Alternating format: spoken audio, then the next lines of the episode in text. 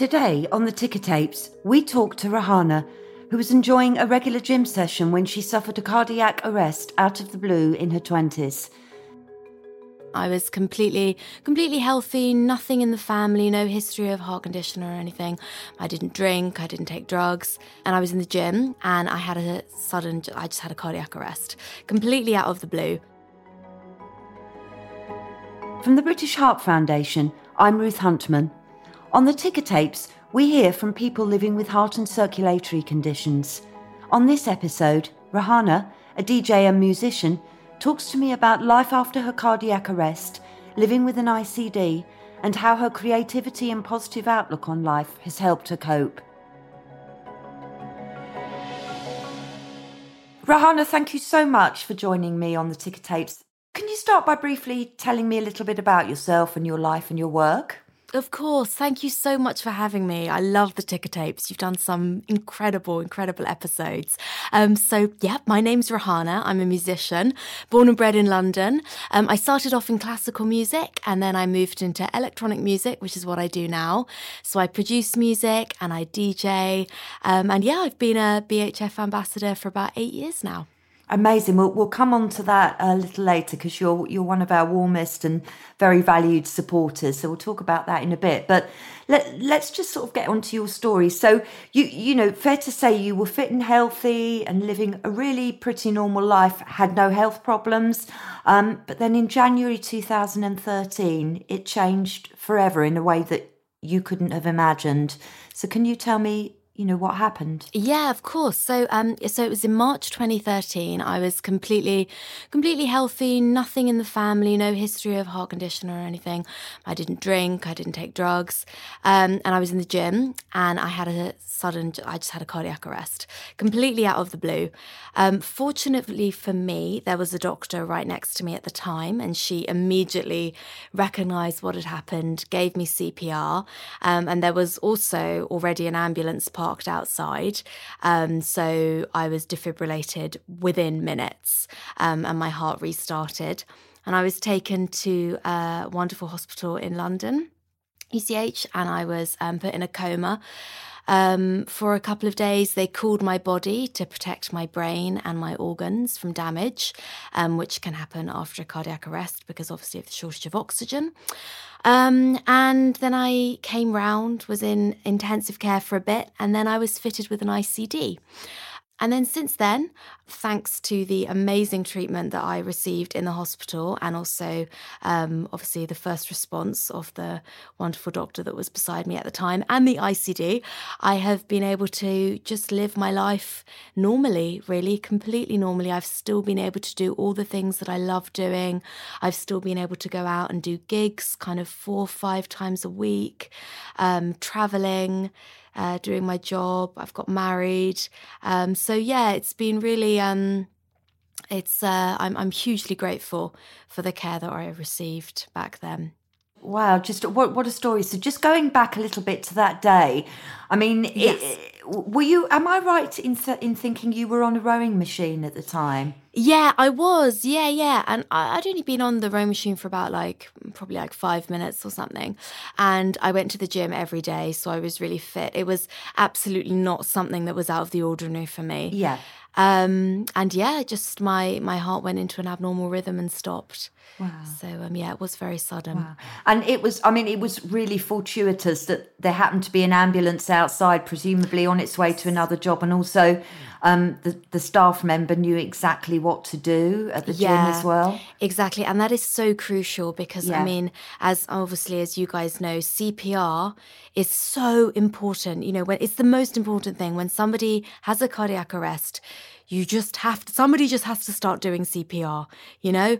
Um, because I think I can't remember the exact statistics, but I know that obviously the um, chance of survival decreases dramatically with every minute. So I was so lucky to um, have CPR within yeah. seconds. You mentioned the stats there, and I think it's one one in ten who yeah. have an out of hospital cardiac arrest like yourself that don't survive. So, yes. it, you know, that really brings it home, doesn't it? How important it, really it is to, to, learn CPR.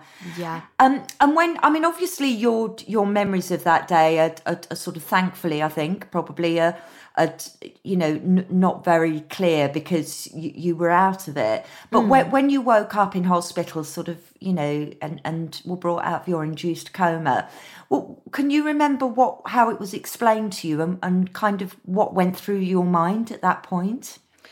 Well, I mean, I had, as I said, I had such brilliant care um, when I was in critical care. So when I, my kind of first memory of coming round was actually of my nurse singing to me. um, so she was very calm and so sweet, um, and she was kind of like by my side the whole time I was in a coma, her or, or someone else. So they told me kind of what had happened even when I was conscious, semi unconscious. So actually, when I came round, I sort of I wasn't really surprised by what had happened. You right. know, I think it had kind of sunk in, um, and my family were there as well, um, which made a huge difference because they were allowed to stay, and that I think made a huge difference in making me feel kind of safe when I came round and I understood what was happening.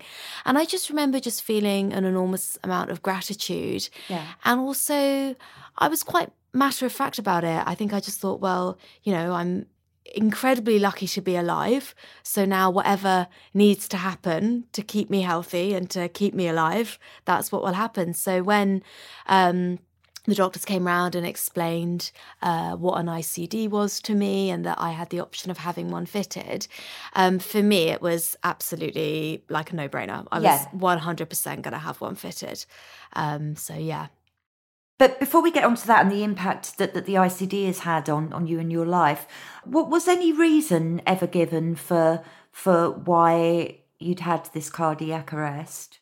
So I don't have like a condition as such. And that was also why they why the ICD was so important because, you know, there wasn't necessarily anything surgical that they could do at the time that would prevent it from ever happening again. Sure. So, yeah.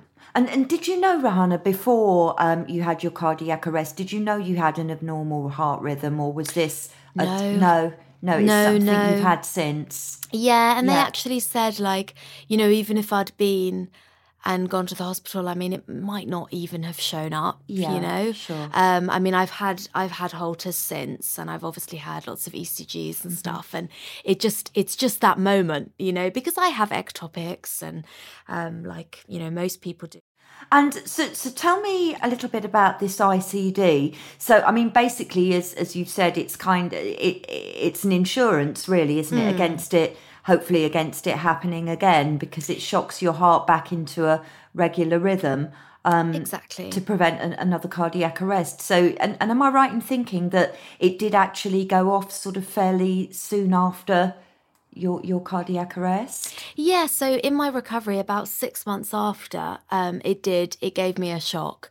Um, so it gave me an electric shock. So it successfully shocked my heart back into a safe rhythm. And so it is possible that without that shock, I may well have had another cardiac arrest. Mm. It was going like over 300 um, beats Whoa. per minute. And so I got shocks, um, electric shocks from that as well. And again, that saved my life, which was just incredible. Yeah. Um, so, yeah. And and c- can I ask you, because there was no kind of, as you say, sort of real medical reason given as to mm. why you'd had it, did did that make it harder psychologically for you to recover? I know you're very pragmatic and, as you say, matter of fact, but did did you struggle at, at any point psychologically? You know, funnily, I think it almost made it easier for me because, mm-hmm. I mean, I'm a big believer also in the connection between mind and body. Yeah. And I think for me, um, kind of eight years on, I can see the pattern now. I mean, because also with the ICD, what's brilliant about it is that the hospital actually get a download of my heart rhythm. So even if I haven't had shocks or even if anything dangerous hasn't happened, they can see maybe there have been some days when I've had, you know, more abnormal rhythms than other days. And for me, it's always, almost always, it's linked to stress. So for me, I just sort of thought, well, I just need to try and stay as calm as possible mm-hmm. and try and do things um, physically and mentally that make sure that I, I stay calm. I mean, I was already physically healthy. I mean, I already ate really well. As I said, I didn't drink, I exercised, but just making sure that I always have enough sleep, making sure I don't get too stressed. And I think also doing what I love in life, having my career as a musician, that's huge for me. Um, that really, yeah, mentally and emotionally, um, that makes me extremely happy. And I think that has a massive impact on my health. So, no, I, I think actually it made me feel more empowered, actually, because I felt this is something that's in my control and there's something that I can do about this. Cool. And, and you made a really brilliant point there. I mean, you, you know, you're ridiculously creative, and I think having a creative outlet has probably helped you a lot throughout. Definitely. Yeah. Definitely. Yeah, that's definitely writing my writing our own music, yeah. producing it, going out playing music. Yeah, that's it's incredible. Yeah. Um, did what happened to you? Did your cardiac arrest sort of affect your work in any way? Sort of the things you wrote about, the that you know, the direction you you took your career, um, what what you told people. Had I wondered if it has had an, any kind of impact?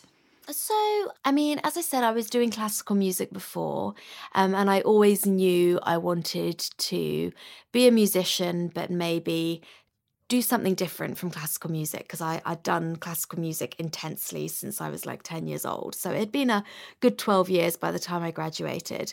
And I think, you know, having my cardiac arrest and when you have such a close encounter with death, I think it really does make you appreciate every day and it makes you really realize like we are only on this planet once that we yeah. only have one life.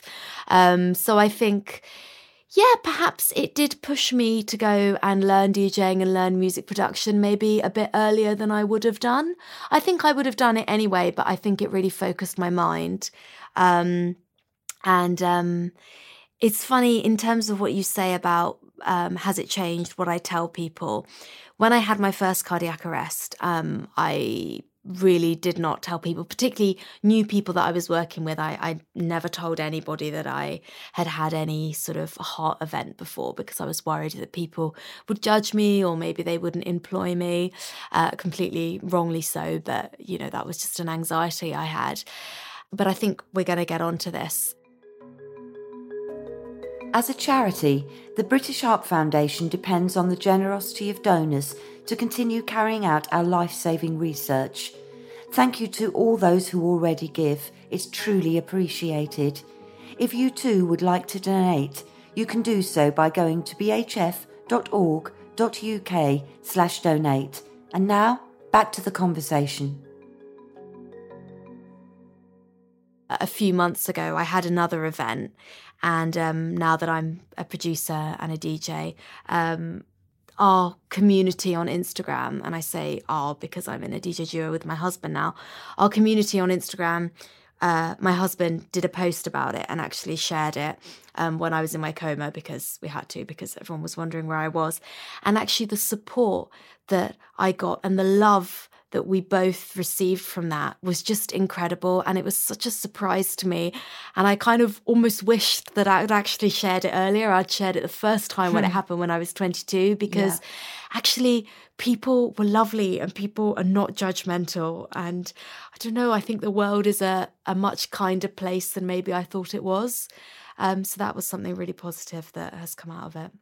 Um, amazing, yeah. So I I am going to come on to this. So because you you said you know after your first cardiac arrest you led a pretty normal life and yeah. sort of went on with your career um, mm. and was having a great time. And then this happened. I mean, and you mentioned that Instagram post, um, which is quite emotional for me, oddly, because you you kind of went very quiet and we were worried. Um, we didn't know how to to contact anybody close to you, and then we saw this Instagram post which I think your your lovely husband put up. Yeah. Um, and then and then remarkably, like as soon as you were out of hospital, you gave us a call to say, "How can I help?" Of course, I love you guys. Which is crazy. So, um, just so tell me what happened. Um, basically, I had another cardiac arrest, which um was is uh, even more out of the blue because obviously I had an ICD. So an ICD in 99.99999% of cases stops a cardiac arrest from happening again. Uh, but for me, I was just incredibly unfortunate that actually in that instance it didn't stop me. There was there was a problem. So um, I had a cardiac arrest. But this time it was actually more. It became more serious actually because I I went to hospital. I was in a coma for two weeks rather than two days, and then I also got sepsis and oh. pneumonia when I was in hospital. And um, so I was in hospital for two months, uh, which is a long time to be in hospital yes. for and um, I had an ablation. I'd already had an ablation before, but I had another ablation, this time externally on the heart as well as internally, which is a bigger operation. And then I had a new ICD fitted, which was brilliant. So, um, but yes, it was it was quite an event. It was quite an event. Yeah, that's putting it mildly. Mm. So, um, I, I just, I mean, you've you've made the point there that what that you know this second cardiac arrest was very rare, and we just want to to make the point because there will be people who've had cardiac arrests who've who've um, who are worrying, who are anxious by hearing this. But just to reassure people, this is so incredibly rare. It was just one of those, you know, things. Um, mm-hmm, mm-hmm. And he, um, am I right in thinking even your cardiologist said he'd never, they'd never seen this before? Well, yeah. I mean, the the staff at the hospital. I mean, like I, I saw a lot of cardiologists and a lot of senior doctors, and yeah, I mean, they were quite um, yeah, I mean, it, it's incredibly, incredibly rare. And yeah. I have just got to say, I mean, just to reassure people, I mean, I mean, it happened to me. It was my ICD that didn't work. I've now got another one, and I can honestly tell you 100% that I don't feel anxious. I, I 100% trust this ICD, you know, and that just shows how rare it was. Yeah. And how rare they made it clear to me it was. Do you yeah. know what I mean? Like, yeah. it's, you can, if you have an ICD, you can be confident in it because I'm 100% confident in mine. Yeah, so, I mean, you sound like even more confident than you were before. I think so. I think I am, you know. I, I think uh, I'm not really quite sure why, but I think um, I think it's just like with anything. I think the more you go through, the more you survive. I don't know, just the more the more confident you become. Yeah. And I think because also each time something has happened, um, I'm probably the most annoying patient because I ask so many questions. but you know, I like learning about it and I like really knowing the details. Um, and so, you know, when I was in there for two months, there was a lot of time for me to ask questions. So I feel I understand things even more from like a medical point of view. And for me personally, that's something that gives me confidence. I'm not somebody that just likes to kind of go into denial. I like to know all the details. Absolutely. Worst case scenarios. Yeah. everything. So, so just yeah. going back to when you had yes. that um, second cardiac arrest in the summer. So crucially, it again, it was just fortuitous. You were with your your husband. I think you'd only been married a matter of months, and he, yeah. he knew CPR, and it's thanks to him that that we're talking today, basically. Yeah. So he used to be a, a basketball player, basketball coach and he learnt CPR when he was working there. Obviously, never ever had to use it. And um, then, yeah, incredibly, he um, gave me amazing CPR. And the, the doctors, I mean, the doctors did say when I was in my coma, they said to my family, if, if anything good comes out of this, it will be because of her husband's fantastic CPR because that was just so important. It was so important. So it was, you know, obviously with COVID and everything, there was a bit of a delay for the ambulance. So it was prob- it was longer before the ambulance came with the defibrillator. Yeah, so, yeah, yeah. it was a good good five minutes. I yeah, think. Yeah. Um. So yeah, CPR was crucial, and he did such an amazing job. And and you were at home as well, which I suppose yes, was I was at home. Yeah, I so, was at home. Yeah. So when when you discovered Rahana that he had, uh, it was your husband who was responsible for you still being here. Did you did you did that affirm that he was a keeper? Oh, I already knew. I already knew he was perfect. Brilliant. Um, but yeah, no, it really it was. Yeah, I mean, obviously, I find I think that I actually find the the hardest thing about it all and the most emotional thing about it the fact that actually he saw it happen yeah and um because that seeing somebody that you love or seeing anyone even seeing a stranger literally you know, their heart stop beating and essentially dying. Mm-hmm. That's, I mean, that that is that's hugely traumatic. Um, nobody should have to see that. So I think, yeah, out of the whole experience, that is what I feel most emotional about the fact that he he saw that. But Yeah. yeah, he's he's amazing, and he has um, he has been incredible from like from the moment I came round, and is still incredible. So yeah. And, and wonderfully, you the, the, the lovely ending to this, uh, you know, sort of conclusion to it is that in November you celebrated your first wedding anniversary. Yes, yes. November the 2nd, yes, we got married. November the 2nd, 2020. We were going to get married earlier, but then um, we were going to go to Italy in the summer, but obviously that didn't happen. So, um, yeah, then we decided to do it here in London. So, yeah, this November was our one year anniversary. Yes. So extra poignant, I'm guessing. Yes, yes. Yeah. so, um, w- you mentioned that you'd supported the, uh, us at the British Heart Foundation for eight years, and I know, as I said, you you couldn't wait. You know, you were literally out the hospital doors, and you were ringing us, asking us how you could support us. So, could you just sort of tell us some of the ways that you you've helped us and raised awareness by sharing your story? Yeah, so um, the first event that I did was um, I gave a speech at your Tunnel of Love back in, I think it was November actually, 2013. Everything happens in November, it's an important month. It Um, so um, that was back in 2013. So that was six months after my uh, first cardiac arrest. Um, and then since then, um, I've done some adverts for you for some of your campaigns. I was on Sky News. Good Morning Britain. I was part of a celebrity tea party thing that you did, which was wonderful. That Yeah. was super fun. The lovely Olivia Arbon had an event also that I was invited to and I spoke at. She's one of your ambassadors. she is. And uh, Laura Whitmore was at one of the other events that I spoke at. I think that was with Pandora. Um, so, yes, so I've been part of some of your brand collaboration events, some of your sort of galas, your events, and obviously then also TV and adverts as well. And and also you you have forgotten there. It's, it's a bit of a long list, but you've forgotten our Heart Hero Awards as well. Oh, I was so touched by that. I was I was so touched. I mean, everybody's story. You had so many incredible, incredible nominees. And yeah, that was a really it was a really special day to be part of that.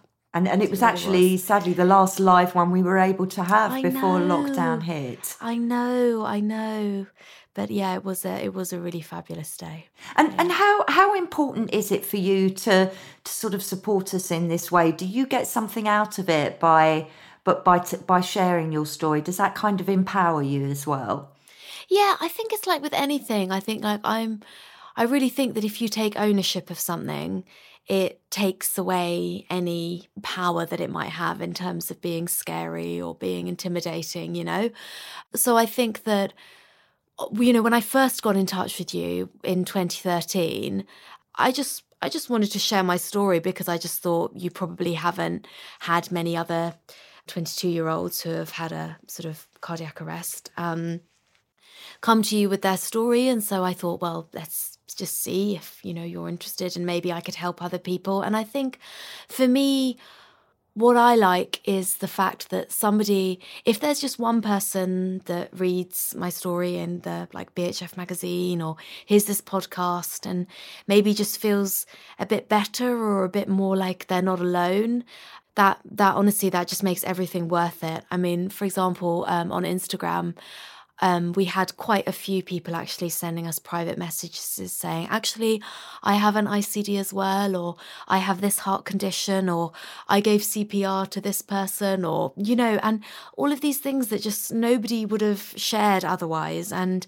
like, it's, it's a huge privilege that people share that with me. Like, I did feel hugely privileged, but also I felt really good that they felt that they could because I know that for me, it's difficult. It's it's difficult to share your story and it can be it is can be a taboo and you can feel a bit worried about losing work or losing friends or people judging you. Um so if yeah if just one person hears this and maybe feels yeah less alone and more confident in talking about it then that would just be amazing so No, yeah, br- brilliant point. I mean, it's all about the shared experience, isn't it? Because Definitely. you know, I, I'm guessing that you, when you had your first cardiac arrest, you didn't know anybody of your age, certainly, that No. had been through that. So there will be someone listening to this who's maybe had personal experience or in their family, and Mm. and and sort of will connect and and feel a little bit better, as you say. And I remember the first time I was in hospital, um, there was a lovely doctor, and he said to me, um, oh, you know, Jessie J's got a heart condition as well. So this doesn't mean that you won't be able to live your life to the full. And, you know, that meant so much to me. It meant so much to me because I didn't actually know that Jessie J had a heart condition yeah. at that point. And then I kind of was there in my hospital bed and then I started Googling it and I thought, actually, yeah, like, look at her. Like, she's gone on and done amazing things and it hasn't, it hasn't stopped her from doing what she wants to do in life. Absolutely. Um, so, yeah, that was, I really appreciated him telling me that. Um, and we have to say for people listening as well that you do bear an uncanny resemblance. Oh, to, it's to just because I have short hair. it's just because I have short hair. that no, that your your bone structure, the whole lot. In, fa- in uh-huh. fact, I'd go so far as to say, have you ever seen Jessie J and you in the same room? well, I saw her live actually because I do really like Jessie J, and I saw her live. And it was actually the only pop concert I've ever been to that I actually, I actually cried at it. She was so amazing. She's an incredible singer. And uh, yeah, she was amazing. Unfortunately, I can't sing like her. she probably yeah. can't play the flute like well, you. I mean. so m- moving on, I mean, what's you, you sound fantastic and full of energy. What's kind of life looking like for you now and going forward? So yeah, life's looking really good. I mean, work-wise, um, we've had a brilliant year. I think we've in the last year and a half. So my DJ duo, Sanana, um, we've released about, I think, about 24 tracks. Um, we've been had wow. support from David Guetta and Don Diablo. And um, yesterday, actually, we signed a contract with a brand new management company, which is so exciting. Um, and so, um, yeah, we're going to be managed by um, Leandro Da Silva's um, company, which is uh, Origami Management, which is incredible, and we're so excited for kind of all the adventures on the horizon. Congratulations! So, yeah, thank you so much. You're thank unstoppable. You. So as oh. we.